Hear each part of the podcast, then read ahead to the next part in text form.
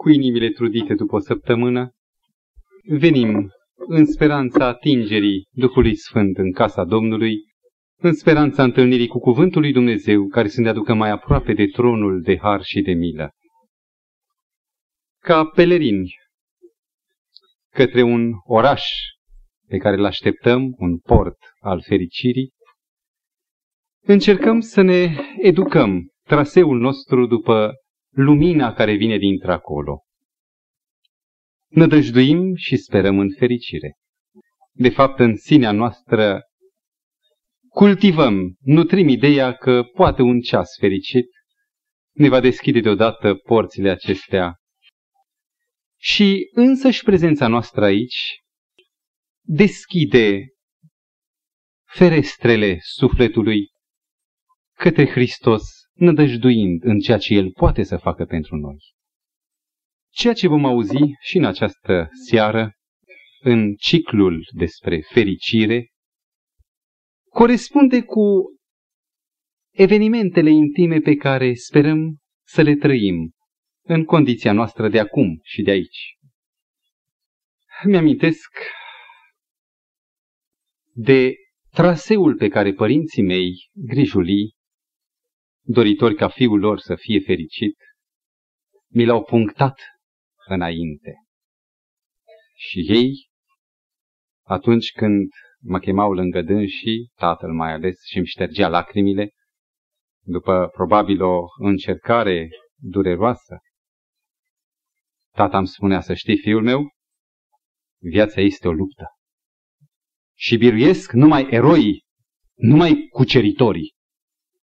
Cărțile care mi le puneau în mâini, ceea ce îmi putea oferi standul, sau filmele care au fost educatorii mei până la un moment dat când a apărut minunatul pedagog Isus Hristos, toate mi-au descoperit același ideal ca în versurile luptei vieții lui Coșbucov. Luptă-i viața, deci te luptă. Cum? Așa, cu dragoste de ea, cu dor. Luptă! Am tânjit și eu spre figura acelor eroi care polarizează atenția și adorarea generației tinere.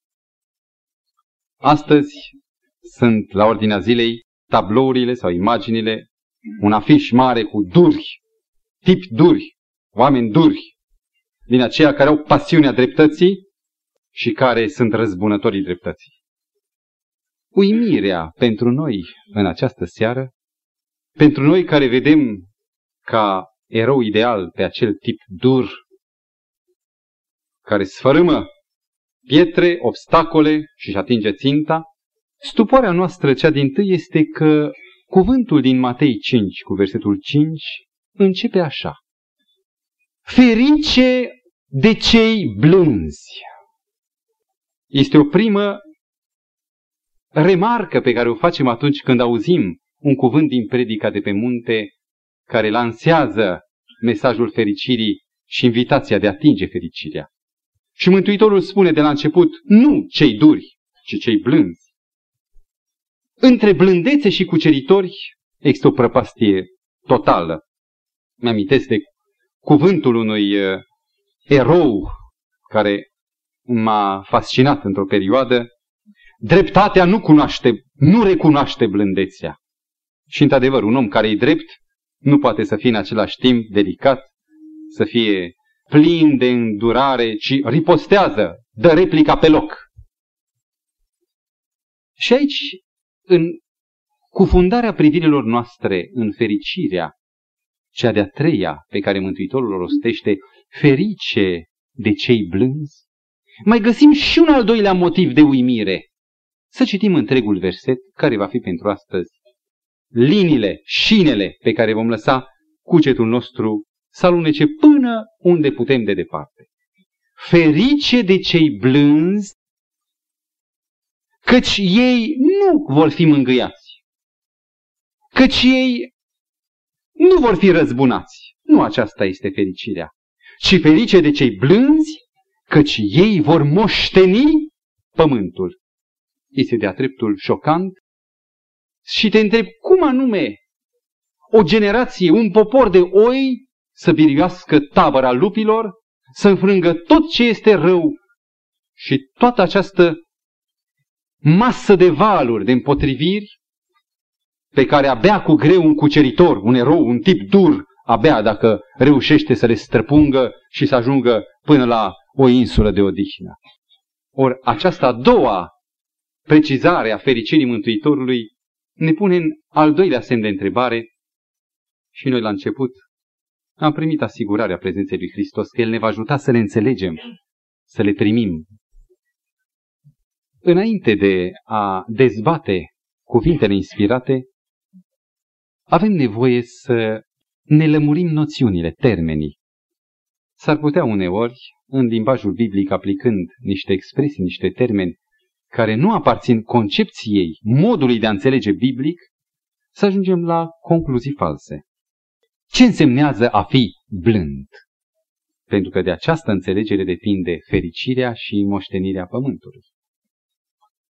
M-a impresionat răspunsul unui copil de, cred că trei ani avea, care încă n-avea un vocabular prea bogat și a fost întrebat ce este blând.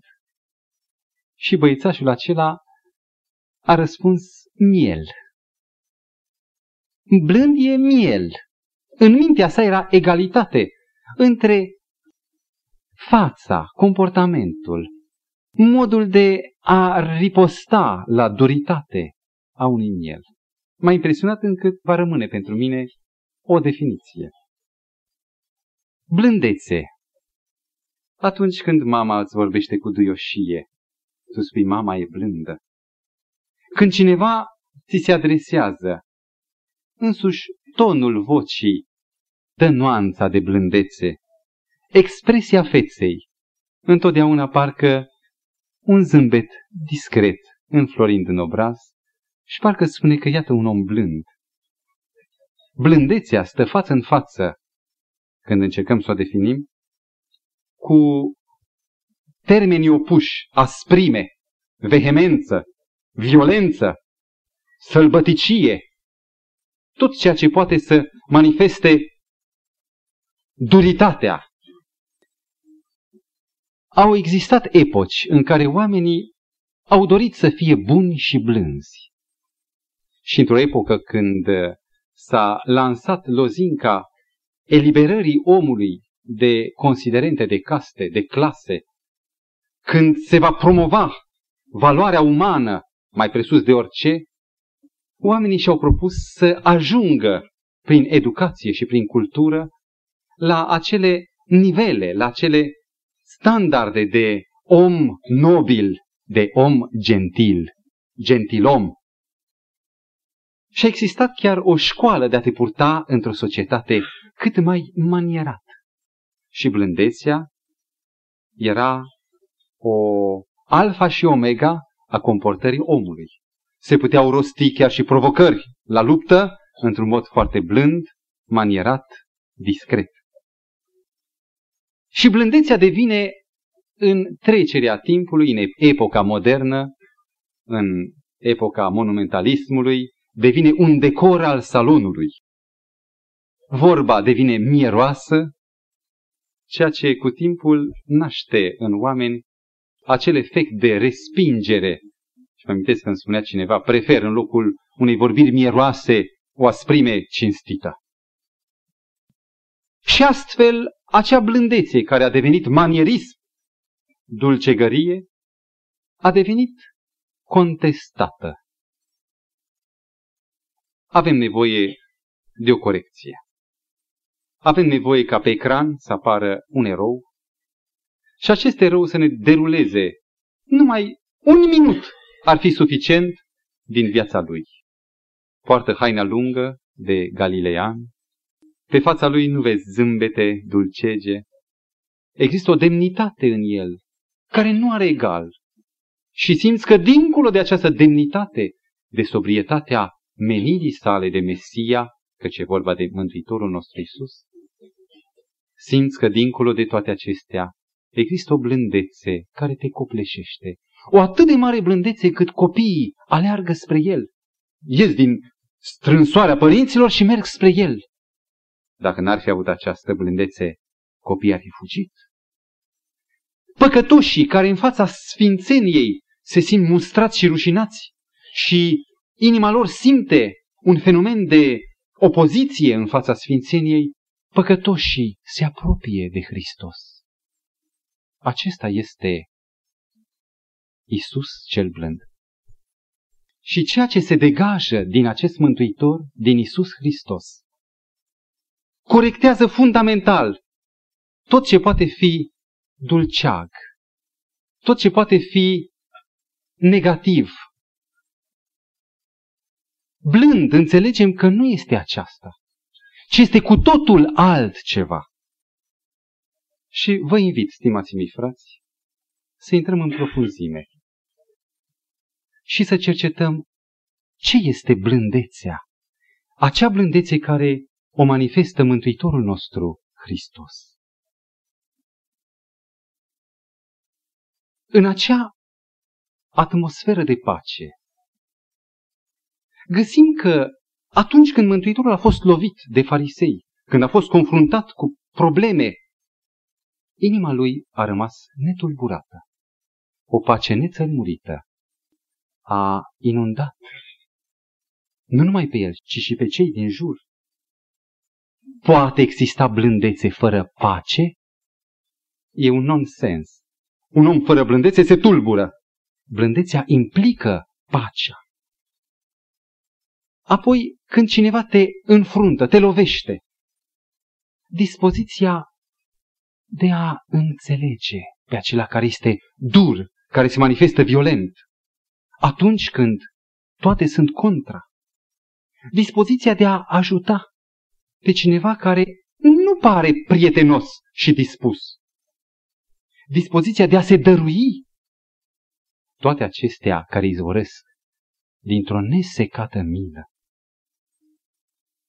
Mi-amintesc de o întâmplare pe care un frate oaspete, fratele Eduard Neni, a relatat-o când a vizitat țara noastră. Povestea că un colportor, undeva pe ținutul Franței, pe la ora 9 de dimineață, sună la o ușă. Și colportorii sunt insistenți. Când urmăresc o țintă, nu se lasă până când nu o ating. Sună o dată, sună de două ori, de trei ori, a trei ori mai lung, mai insistent, avea geanta cu cărțile lângă el. Și deodată, în dosul ușii, o voce stridentă, o femeie nervoasă, îi strigă, Cine e? Eu sunt doamnă, sărut mâna, zice în dosul ușii, sunt din partea editurilor Damarile Lis, aduc niște cărți care vă vor interesa cu siguranță. N-am timp de ele, pleacă! Și parcă o asemenea confruntare nu se poate încheia aici. Și colportorul, pentru că a simțit că e încă dator, a mai sunat odată pe sonerie și ușa se deschide furtunos și respectiva femeie cu un castron de lapte face mișcarea și de sus până jos, curgând pe ochelari, pe buze, pe nas, strop de lapte. A fost un șoc. Care este reacția normală? Cu ce v-am deranjat? De ce vă purtați așa? Să știți că anunț miliția? Nu este drept? Un cetățean onorabil? Etc. etc. Certuri, discuții, trântiri de uși.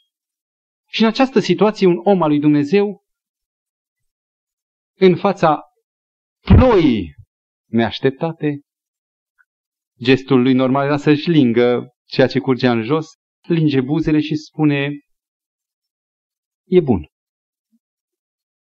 Dar, Doamnă, pe cât de bun este darul dumneavoastră, lăsați-mă să vă fac și eu un dar. A fost atât de șocată doamna la această reacție neașteptată, plină de ce? Pace, dispoziția de a înțelege, dispoziția de a ajuta și mila, nesecata mila. Încât femeia încremenește în ușă, dă un țipă, Domnule, iertați-mă, vă rog să mă iertați. Și urmează apoi scuzele, vă rog intrați să vă spăl haina, fularul și din toată inima, vă rog poftiți în baie. Plângea femeia în hohote de isterie, plângea, vă rog să mă iertați, sunt o nebună, am înnebunit, am înnebunit cu adevărat. Și în timp ce el își ștergea cu prosopul umed reverul, fața, părul, ea spune, domnule, te rog să mă ierți, în viața mea n-am făcut așa ceva. Dar astăzi de dimineață soțul meu s-a certat cu mine și a plecat trântind ușa. Copilul, când să-l trimit la școală, cu lecțiile total nefăcute, m-am certat și cu el. Una peste alta, laptele s-a ars pe sobă și eu întârzi de la servicii, nu mai știu cum să fac, sunt distrusă. Și el spune, stimată doamnă, eu vă înțeleg. Și iată remediul. Și scoate din ceanta sa Biblia, o aveți, scoate încă o carte.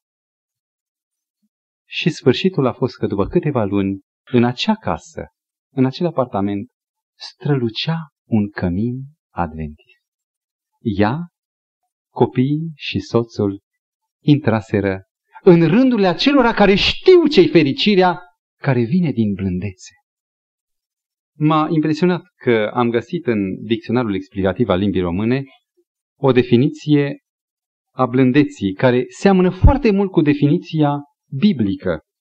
A fi pașnic, omenos, rețineți, omenos, adică toate trăsăturile și virtuțile omului și prietenos. Dacă ar fi ca să găsim într-un singur cuvânt cea mai fidelă și cea mai complexă reprezentare a caracterului lui Hristos, am putea spune blândețea. Căci în blândețe se întâlnește și umilința, în blândețe se găsește dragostea, se găsește răbdarea. Și nu rabdă nu e blând. Și trebuie să ajungem acum la o constatare că virtutea blândeții nu este o virtute singulară, o frunză din pom, ci este cumva chiar seva. Sau este înfățișarea în ansamblu, o virtute complexă. Și nu este o virtute a manierei, așa cum o concepea secolul luminilor, ci este o virtute lăuntrică. Mântuitorul spune ferice de cei blânzi. Și noi adeseori dăm din cap triști și spunem, ah, blândețea. Chiar pregătirea acestei teme m-a cercetat profund și am spus, Doamne, ai milă și de mine, pentru că atâtea și atâtea rădăcini de necontrolare, de nesupunere față de voia lui Dumnezeu, atâtea porniri, chiar dacă n-ajung să se concretizeze prin voce, prin tumult, dar atâtea înțepături din lăuntru care dau să iasă necontrolate. De ce oare nu avem noi blândețea? Pentru că nu avem pace, nu avem milă. Dar de ce nu le avem pe acestea? Aș vrea să vă dau un paragraf din uh, cuvântul inspirat al Spiritului Profetic. Ceea ce tulbură pacea noastră este iubirea de sine. Dacă eul nostru personal trăiește, atunci suntem întotdeauna gata să-l apărăm de orice vătămare și insultă. Dar dacă am murit și viața noastră este ascunsă cu Hristos în Dumnezeu, atunci neglijarea și nesocotirea din partea altora nu ne vor mai durea. Vom fi surzi față de impute și orbi față de insulte. Rețineți, vă rog. Ce înseamnă să fim mort într-o viață nouă? Să fim morți față de firea veche, ca lăstarii, firii mele, să nu mai dea colți și muguri. Noi, în general, folosim blândețea ca o virtute, în mod special, față de oameni, cu privire la oameni, cu privire la alții. Ceea ce este foarte greșit. Și anume, constat din desfășurarea de până acum a soliei fericirilor, cu toate că blândețea se manifestă față de alții, se exercită față de alții, nu este o virtute socială, ci este o virtute lăuntrică, spirituală, care aparține omului. Și aici merită să facem o mică precizare. Toate virtuțile care ni le cere Mântuitorul, de exemplu, răbdarea, un exemplu care este în mod special o manifestare față de cineva care îmi greșește, față de o situație care mă incită la nervi, ei bine, răbdarea, chiar dacă se aplică în exterior și are o aplicație, o față pentru aproapele, în mod special mă vizează pe mine, caracterul meu. Un om care este mântuit nu poate avea lipsă de răbdare în el. Și atunci și cu blândețea e la fel. Mi-amintesc de un personaj despre care cartea Numeri la capitolul 12 cu versetul 3, declara, Moise, vorbind despre el, era cel mai blând, era foarte blând, era mai blând decât orice om de pe fața pământului la ora aceea. Un om care a învățat 40 de ani, dincolo de orice raportare la oameni, deci nu prin exersare, ci retras în pustie. 40 de ani a stat el cu oile, cu turmele tatălui său, și acolo pierdut, singur, cu acele necuvântătoare, cărora degeaba le spui un cuvânt, că tot nu te ascultă, tot nu te pricep. Trebuie să stai să le slujești ca un rob. A învățat, ascultând și comunicând cu Dumnezeul cerurilor și al pământului. A învățat de la Hristos, cu care era împărtășie în Duh, în Spiritul Său, a învățat blândețea. Și rețineți acum un singur fapt, că după ce el a venit cu această extraordinară etalare de blândețe, a fost suficient o singură dată să nu mai aibă. O singură ocazie să manifeste asprime, duritate. Ascultați voi, răzvrătiților! Aceasta este vehemență care e contrar blândeții. Și Dumnezeu a spus, Moise, Moise, ce-ai făcut? Moise, îmi pare rău. Sunt dezolat. Nu te mai pot lua cu mine. Nu mai pot să te iau cu mine și cu, cu poporul pe care vreau să-l conduc eu în Canaan. N-ai să intri în Canaan. Și Moise a zis, Doamne, dar n-am fost eu destul. Ani de zile. 30 și ceva de ani n-am fost eu destul de blând cu acest popor pe care îl conduc din Egipt prin pustie și acum când am ajuns la hotarele Cananului, tu să mă împiedici. Și Dumnezeu a spus, îmi pare rău. Eu nu pot să fac rabat, adică să scurtez adevărul pentru tine. Cel care va veni cu mine și o văd acum simbolic în Canaanul ceresc, va trebui să fie nu blând în cea mai mare parte a vieții, ci să fie cu totul blând. Blândețea este o condiție absolută a mântuirii noastre. Și de ce e condiție absolută? Ca să nu înșirăm lanțuri întregi, verigi întregi de condiții. Nu există decât o singură condiție a mântuirii și această condiție este Hristos în noi. Iar blândețea ce este? Este luarea în stăpânire a inimii noastre de către Hristos. Este locuirea acelui blând, cel mai blând care este Isus Hristos, în inima mea. Un fragment spune așa, tot un fragment inspirat. Blândețea este rodul rămânerii în Hristos și este adevărata taină a binecuvântării Lui. Ce este blândețea? Nu e ceva care îmi dă Hristos. Adică, cum eu dau un dar, bag mâna în buzunar sau într-un coș și dau un dar cuiva care îmi cere. Nu este ceva pe care Hristos îmi dă de la El și eu țin asupra mea acest ceva. Este chiar manifestarea lui Hristos din mine.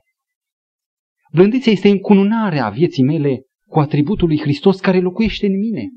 Și a fi blând egal a locui Hristos în tine.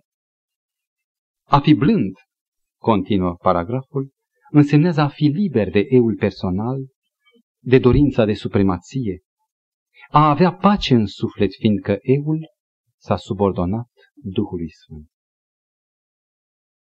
Când discutăm despre blândețe, nu putem decât să discutăm în termeni categorici, și anume, sau blândețea, sau firea. Pentru că acestea sunt, de fapt, cele două oponente, termenii de contrast, de contradicție. Firea cu tot ce are ea, sau blândețea care însemnează Hristos în noi. Acum Mântuitorul, după ce a afișat în viața sa blândețea, când și-a anunțat glasul pe munte, a spus, Ferice de cei blânzi!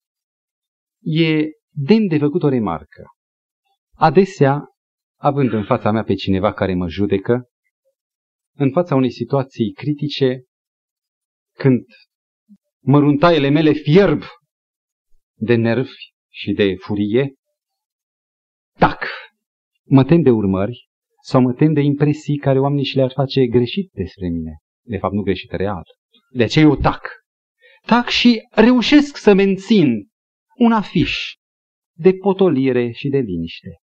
Mântuitorul nu spune ferice de cei ce se fac blânzi sau se fac că sunt blânzi. Imaginați-vă ce consum, ce tensiuni care mă macină. Eu sunt convins că un om care deseori trebuie să se facă blând, cred că cade în astenie, în boli de nervi, de dezechilibru nervos. Pentru că aceasta nu e o fericire. Mântuitorul spune nu ferice de cei ce se fac blânzi, ci ferice de aceia care, fără să se facă ei, ci prin locuirea lui Hristos, ei sunt blânzi. Și de ce sunt fericiți ei? Un om blând este pregătit pentru orice fel de relație, fie dură, fie plăcută.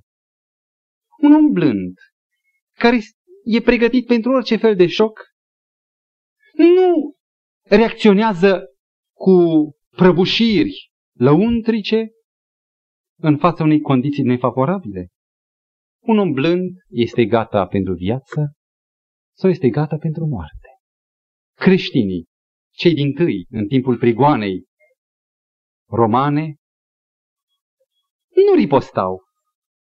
Erau smulși copii de la sânul mamelor sau soții erau despărțiți cu durere, dar nu ripostau.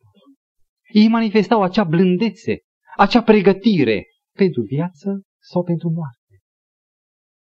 Un om blând duce viața în modul cel mai lipsit de probleme. Mi-amintesc de ce am citit într-o cărticică care nu era adventistă. Era o carte protestantă care vorbea despre un om care a dorit, împins de părinți, s-a făcut predicator și apoi a dorit să câștige bani mai mulți și a spus, știi ce, eu mă las de slujba asta de pastor, că tare nu e mănoasă. Am să mă fac medic. Un om dă bani mulți pentru trupul său. Și după șase ani de studii și de chin, termină medicina și după un timp de 10-15 ani se întâlnesc din nou cei doi prieteni. Cum merge medicina? A, zice interlocutorul, m-am lăsat și de medicină. Știi ce sunt acum avocat. Dar de ce? Și omul face o mărturisire pe care autorul acelei broșuri a prins-o. Pentru că omul, eu credeam că dă pentru trupul său mai mult decât pentru sufletul său. De-aia m-am făcut medic, dar m-am înșelat. Omul dă pentru ambițiile lui, pentru mâniile lui, pentru dreptatea, în ghilimele, dreptățile sale, mai mult decât pentru trupul și pentru sănătatea sa. Și, într-adevăr, aceia care sunt lipsiți de blândețe se consumă și își cheltuiesc toate energiile pentru, în ghilimele, dreptățile, punctele pe care ei le apără, cotele la care țin, pe când un om care este blând e lipsit de aceste frământări, e lipsit de aceste probleme. Un om blând, spune un medic, își prelungește sănătatea, siguranța personală, avutul. Eu n-aș spune ca medicul acesta, aș găsi alte motive ale fericirii. Și aș spune, un om blând, un creștin blând, nu un om care afișează blândețea și se face blând. Un om cu adevărat blând are fericirea prezenței lui Hristos și aceasta întrece toate celelalte. Apoi are satisfacția cuceririi de sine. Să nu credem noi că părtășia cu Hristos este un fel de superviață, în timp ce tot ce a fost înainte a fost anulat fără putință de revenire. Nu. Un creștin este un om în luptă, care atât timp cât Hristos îl domină, el este stăpân pe sine prin Hristos. Există însă încă o fericire care stă în dreptul omului blând.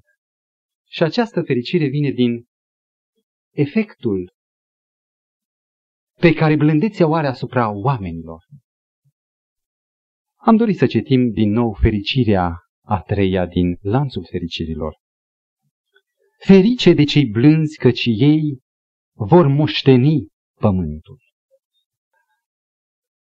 În lume există două feluri de puteri. Două puteri care cuceresc. Prima este forța. Pe vremuri, când se întâlneau două armate, își făceau mai întâi statistica care armată este mai puternică, ca să vedem care armată are șansa mai mare de a birui. Forța. O altă putere care poate compensa chiar și forța fizică sau cantității, forța armată, este inteligența. E o a doua putere în lume care cucerește. Și interesant este că marile războaie, în mod special, s-au dat și s-au câștigat prin uh, viclenie. Așa a reușit să ia turnura al doilea război mondial și toate celelalte. Și oamenii mizează pe aceste două elemente, forța și viclenia, pentru ca să fie cuceritori. Mi-amintesc de o scenă când aceste două s-au întâlnit. În relațiile Occident-Orient se semnalează printre primele trimiterea unei ambasade a regelui Carol cel Mare în fața califului Harun al Rashid în anul 797 era noastră.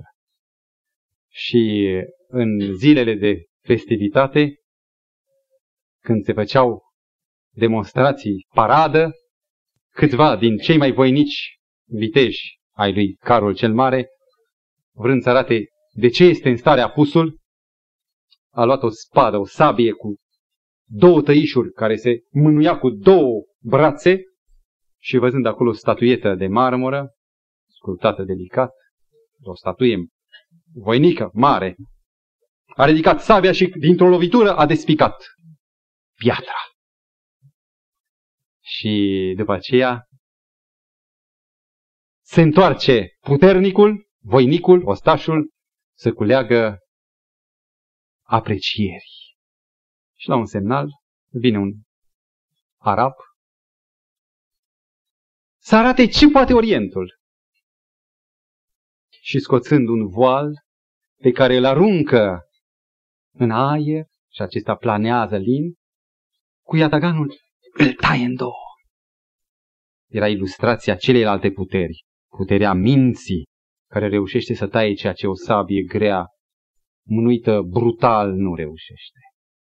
Ei bine, față de aceste două puteri prin care se moștenește pământul, Mântuitorul vine să dezvăluie o a treia putere, care nu are nimic de a face cu celelalte două.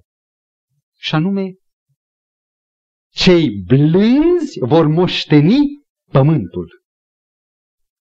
Am spus că nu are nimic de a face blândețea cu celelalte două și o susțin.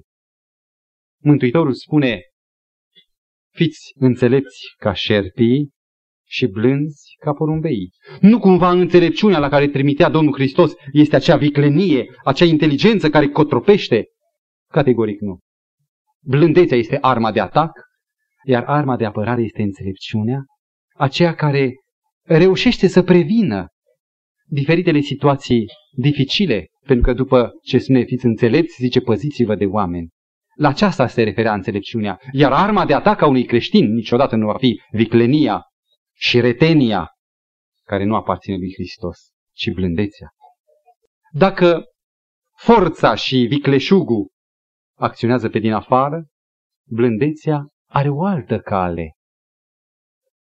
Trimite raze line de iubire, de căldură, direct în lăuntru spre interior.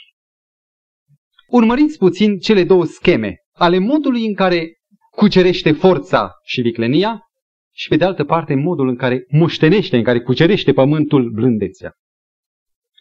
Forța. Mai întâi își propune să înfrângă rezistența fizică. Și pentru aceasta e nevoie, pe o cale sau alta, să zdrobească arsenalul. Apoi, după ce a reușit să dezarmeze un popor, un inamic, îi zdrobește voința îl duce acolo unde nu vrea, îi impune un program care efectiv îi nimicește voința. Vă amintiți ce făceau asirienii? Făceau transmutări, mutări de populație. Pe Israel l-a scos și l-a dus tocmai dincolo de Mesopotamia, spre Iran. Și aducând în Israel, în Samaria, alte neamuri. Aceasta însemnează faza a doua a ceea ce reușește să facă forța. Deci prima înfrânge rezistența fizică, apoi zdrobește voința și în cele din urmă înrobește sau creează o anulare totală. Dușmanul este anulat. Ei bine, e cu totul altfel modul în care procedează blândețea. Blândețea începe față de opoziția fizică cu altceva. Și acest altceva se numește îndurarea, suferirea, suportarea opoziției fizice. Vă rog, țineți cont. Față de opoziția fizică, față de atac, blândețea suportă. Nu ripostează sub nicio formă. Și prin această îndurare și suferire a opoziției fizice, inima adversarului se petrece ceva foarte interesant. Este ca și femeia din ilustrație, este înduioșată. Inima se câștigă, nu se cucerește, nu se supune, și se câștigă. Voința este câștigată, nu este înfrântă, nu este zdrobită. Și odată ce voința și inima au fost câștigate, are loc ceea ce de fapt urmărește planul de mântuire. Recuperarea totală, nu anularea totală, recuperarea totală a celuia de partea pentru care eu militez. În timp ce diavolul a uzurpat prin forță, Mântuitorul vine să recâștige pământul și diavolul se întâlnesc în pustie. Diavolul îi spune, privește, imperiile, slava lor, cetățile, metropolele, toate sunt ale tale dacă vei accepta guvernământul forței. Și Mântuitorul spune înapoi a mea, satano, eu am o altă cale de a cuceri, de a câștiga. Aș spune cuceri în ghilimele, pentru că nu e o cucerire a forței. Metoda mea este dragostea și blândețea. Chiar dacă costă sânge, cu unul de spin, cruce și moartea, aceasta este calea și pe aici sunt sigur și voi veți vedea că voi birui. Blândețea nu mai este o manieră, stimați frați. Blândețea este un principiu și este o metodă. E fericit faptul că moștenirea pământului despre care se vorbește, care încununează fericirea a treia, nu se referă doar la moștenirea pământului nou. Există satisfacție pentru copiii lui Dumnezeu, pentru aceia în a căror inimă locuiește Hristos, să vadă cu ochii cum sunt dezamorsate răutățile, urile celor din jur. Mi-amintesc de o scenă când un fugar, urmărit cu armată, în zor de zi, asigurându-și o distanță suficient de mare ca să le fie greu urmăritorilor să-l prindă, strigă conducătorilor și împăratului care conducea acea campanie de extirpare a lui. Saule, Saule! Cel care striga era David. Prigonitul, cel care fugea. Împărate, unde ești? Și Saul se trezește, puneți mâna pe el. Dar până să ajungă să fugă, el spune, împărate, iată, azi noapte, Domnul mi te-a dat în mâna ta. Privește la bucata aceasta din mantaua ta, atârnă în mână. Recunoaște că este de la tine. Eu puteam să te omor. Oamenii mei spuneau, răpune-l, acum ai ceasul. Și am spus, nu, nu pot să o fac. Și în timp ce David desfășoară dovezile blândeții, împăratul Saul din Biblie începe să plângă și spune, tu ești fiul meu, David. Tu ești mai bun ca mine.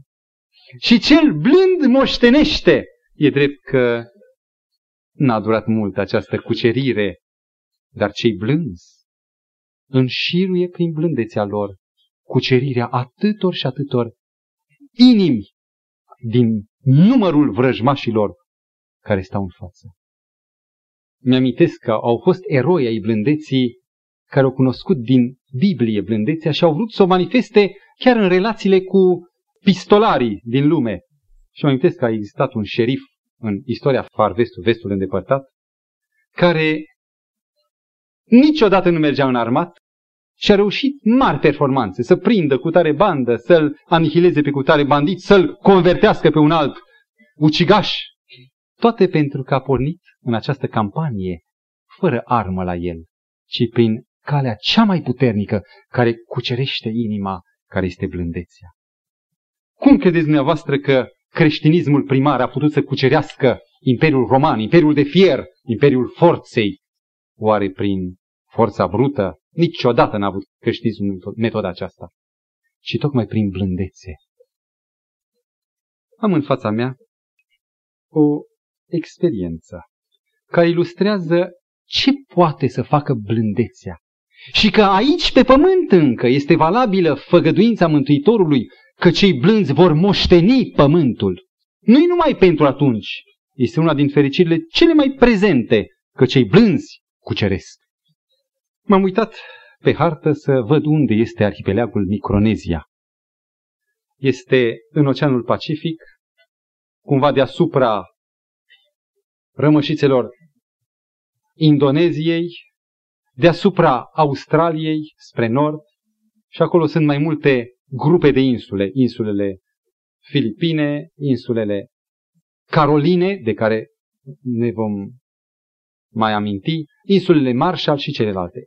În acest grup de insule Caroline se află o insulă și am găsit-o pe hartă. Pingelap e scris, nu știu cum se citește în dialectul băștinașilor. Pingelap. Cu câteva decenii în urmă, civilizația pătrunde și în această insulă, cât de cât îi civilizează pe băștinași, care erau și ei antropofagi, canibali, și șeful de trib, privind la fiul său, care avea vreo 20 și ceva de ani, a spus, fiul meu, nu vreau să rămâi în întunericul meu, vreau să cunoști din luminile civilizației. Și și-a strâns fonduri și l-a trimis pe următorul, viitorul șef de trib, pe fiul său, pe o insulă mai mare, insula Ponape, ca să învețe. Era puțin disproporționat planul de a trimite un bărbat în toată regula de 20 de ani, poate să învețe alfabetul, să învețe carte, să facă școala generală. Pe tânărul chema Oled Mura.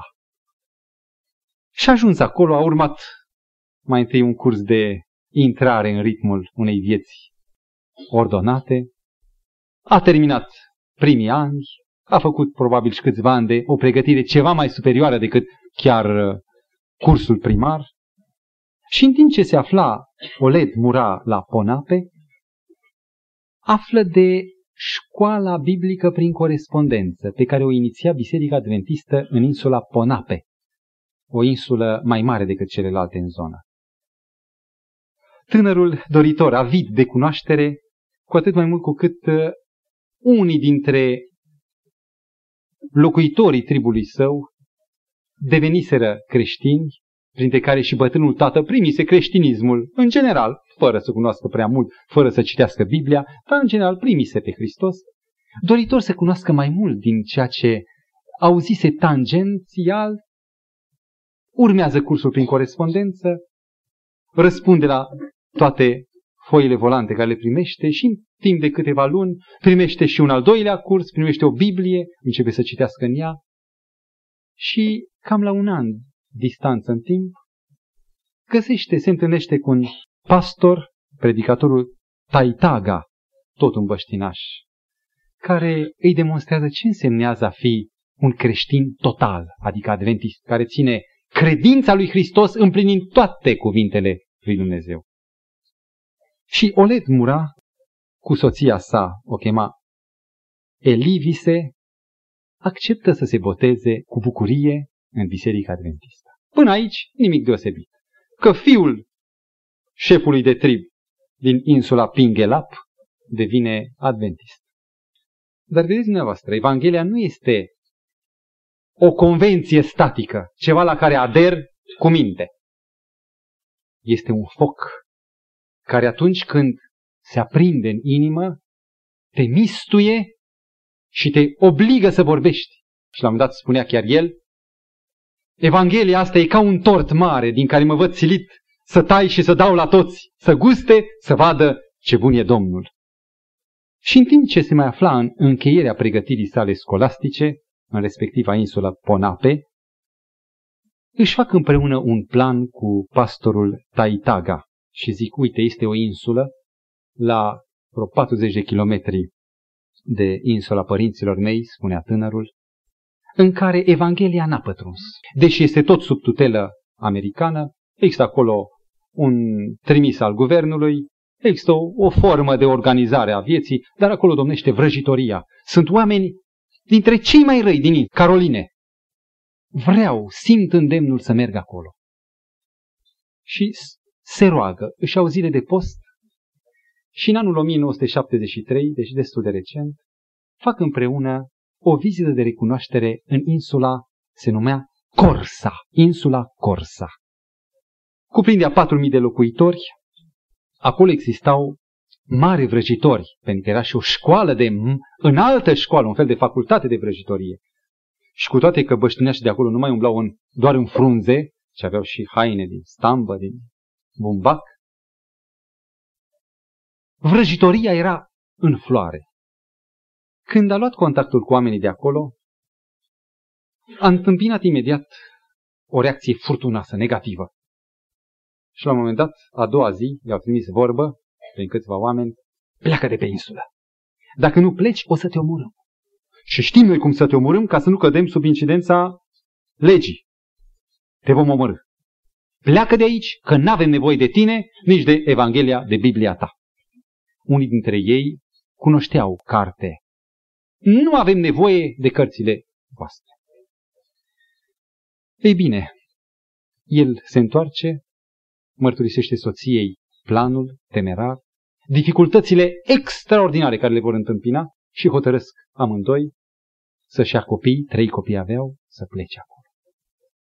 De cum au ajuns și au debarcat, au trebuit să doarmă un timp sub cerul liber, în jurul unui foc, pentru că nu le dădea voie populația, montată bine de vrăjitori, să înainteze spre cătunele locuite. Au făcut apel la administrație, li s-a recomandat să-și construiască o casă, populația a spus nu dăm voie să construiască case, pământul este al nostru, nu dăm pământ. Și atunci, neavând încotro, au închiriat ultima colibă dărăpânată, dărâmată din pământ, unde la destulă depărtare de lume au trebuit să-și înceapă să-și desfășoare darurile Evangheliei și n-aveau cui. Pentru că prima măsură pe care băștinașii au luat-o a fost izolarea. S-a spus, nu va lua nimic de la noi, nu va cumpăra, nici nu va vinde. Nu avem nevoie de la el de nimic. Și a ieșit în a doua zi cu o oală să cumpere lapte de la capre. Vorbea zadarnic, doar câinii lătrau spre el. S-a întors înapoi. Ce vom face? Copiii erau destul de mici. Apă. Apă de la un izvor și cu ierburi. Cu ce vom găsi? Vom trăi. Spune că singura lor mângâiere era vaporașul care aducea poșta odată pe lună. Și în rest, nici măcar un schimb de cuvinte. Văzând că nu pleacă, vrăjitorii intră în atac și hotără să facă dansuri de blestem, de aducere de nenorocire, să facă ritualurile vrăjitorești și se putea auzi din coliba lor refăcută în timp ce ei se rugau tamtamul care invoca blestemele, apropiindu-se și mișcându-se o bună parte din noapte cu flăcări, cu făclii agitate prin aer, plimbându-se în jurul colibei lor. Nu s-a întâmplat nicio nenorocire două luni. Era o perioadă furtunoasă când bătea un vânt puternic dinspre mare și deodată, în miezul nopții, mama strigă foc! Coliba lor a luat foc. Nu se știe cum. Au trebuit să se refugieze cu puținele lor lucruri care le mai aveau afară, să vadă cum, troznind trestia cu pământ, arde și coliba lor e ruină. Și a refăcut coliba. Îndrăjiți pe principiul blândeții. Pace, dispoziție de a înțelege pe oameni, milă multă.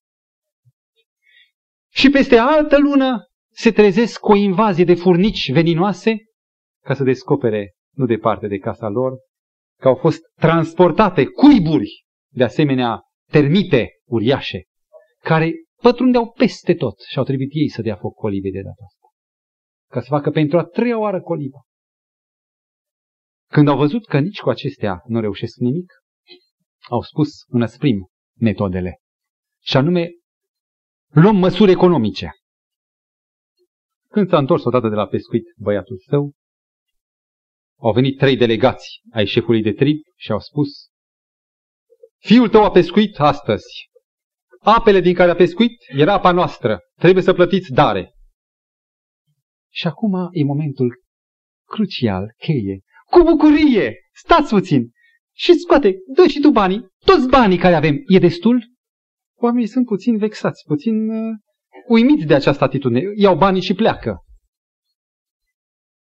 Când odată și-a făcut un gard pentru vite, a venit un băștinaș în haine de război cu lancia, bambusul care l-ai tăiat, l-a plantat bunicul meu.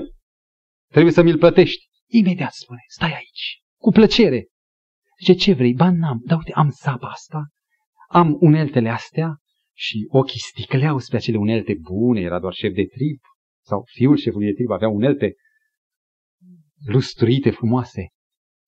Și când îi le întinde, omul le ia, dar încă stă pe loc și zice, mai vrei? Nu, zice, chiar mi le dai mie? Și zice, sigur că da, doar nu vreau să iau bambusul pe degeaba. Atunci înseamnă că ești om bun. Și aici a fost prima lumină care a urmat. A urmat să crească. Vin și alții și unii, fără rușine, întreabă, dar mie ce-mi dai? Stai că-ți dau și ție. O cârpă, o batistă, obiecte. Și când n-am mai avut, au venit și alții, ce-mi dai? A început să împartă revistele cu culori, cu poze colorate, cu Isus. Într-o seară, povestește eroul, un uh, băștinaș își fugărea băiatul neascultător și băiatul mai iute de picioare a alergat mai înainte și bătrânul, care abia mai putea, gâfâind s-a oprit în dreptul porții, era chiar spre asfințit și își trăgea răsuflarea cam în dreptul colibei unde locuia Oled Mura. Și zice, Oled Mura, ia stai puțin, nu cântăm încă, ai ieșit afară? Domnul meu, ești aici lângă casa mea, nu vrei să intri la noi, să asiști la altarul de seară? La ce? Vino înăuntru să vezi. Și intră necunoscutul, ia parte la rugăciune, la cântări, este uimit de disciplina copiilor din acel cort. E impresionat de cântări. Și a doua seară, fără să mai urmărească pe nimeni, s-a oprit cam tot în dreptul porții. N-ai vrea să intri din nou? L-a invitat. Și acesta a fost primul suflet în care sămânța Evangheliei a dat rod și a fost primul ajutor al lui Olet Mura. Au urmat apoi alte și alte evenimente. A fost după doi ani de zile, o ocazie festivă în care nouă persoane, Taitaga, predicatorul venise special să oficieze un botez, nouă persoane fusese răbotezate ca primul rod pe insula Corsa. Și au urmat și altele. Soția lui Oled Mura era educatoarea copiilor din sat. Era mai mare dragul să vezi un sat transformat. Am uitat să vă spun că odată, mergând pe plaja oceanului, Oled Mura recunoaște pe cineva care citea Biblia. Cum a ajuns acea carte acolo? Și a fost suficient ca și Filip pe vremuri să îi împărtășească Evanghelia, întrebându-l, înțelegi tu ce citești? Stimați mei frați, noi suntem trimiși lui Hristos într-o lume care nu-L cunoaște, care rămâne pe poziția îndârjirii, care e gata să te judece, să te osândească. Este marea ta ocazie să preguși de acum ce însemnează făgăduința lui Hristos, ce însemnează mai întâi fericirea ca Hristos să locuiască în tine și apoi bucuria să vezi că pământul este cucerit prin blândețe. Facă Domnul ca a treia fericire să fie o luminoasă și pașnică cunună și pe capetele noastre spre moștenirea veșnicului pământ. Amin.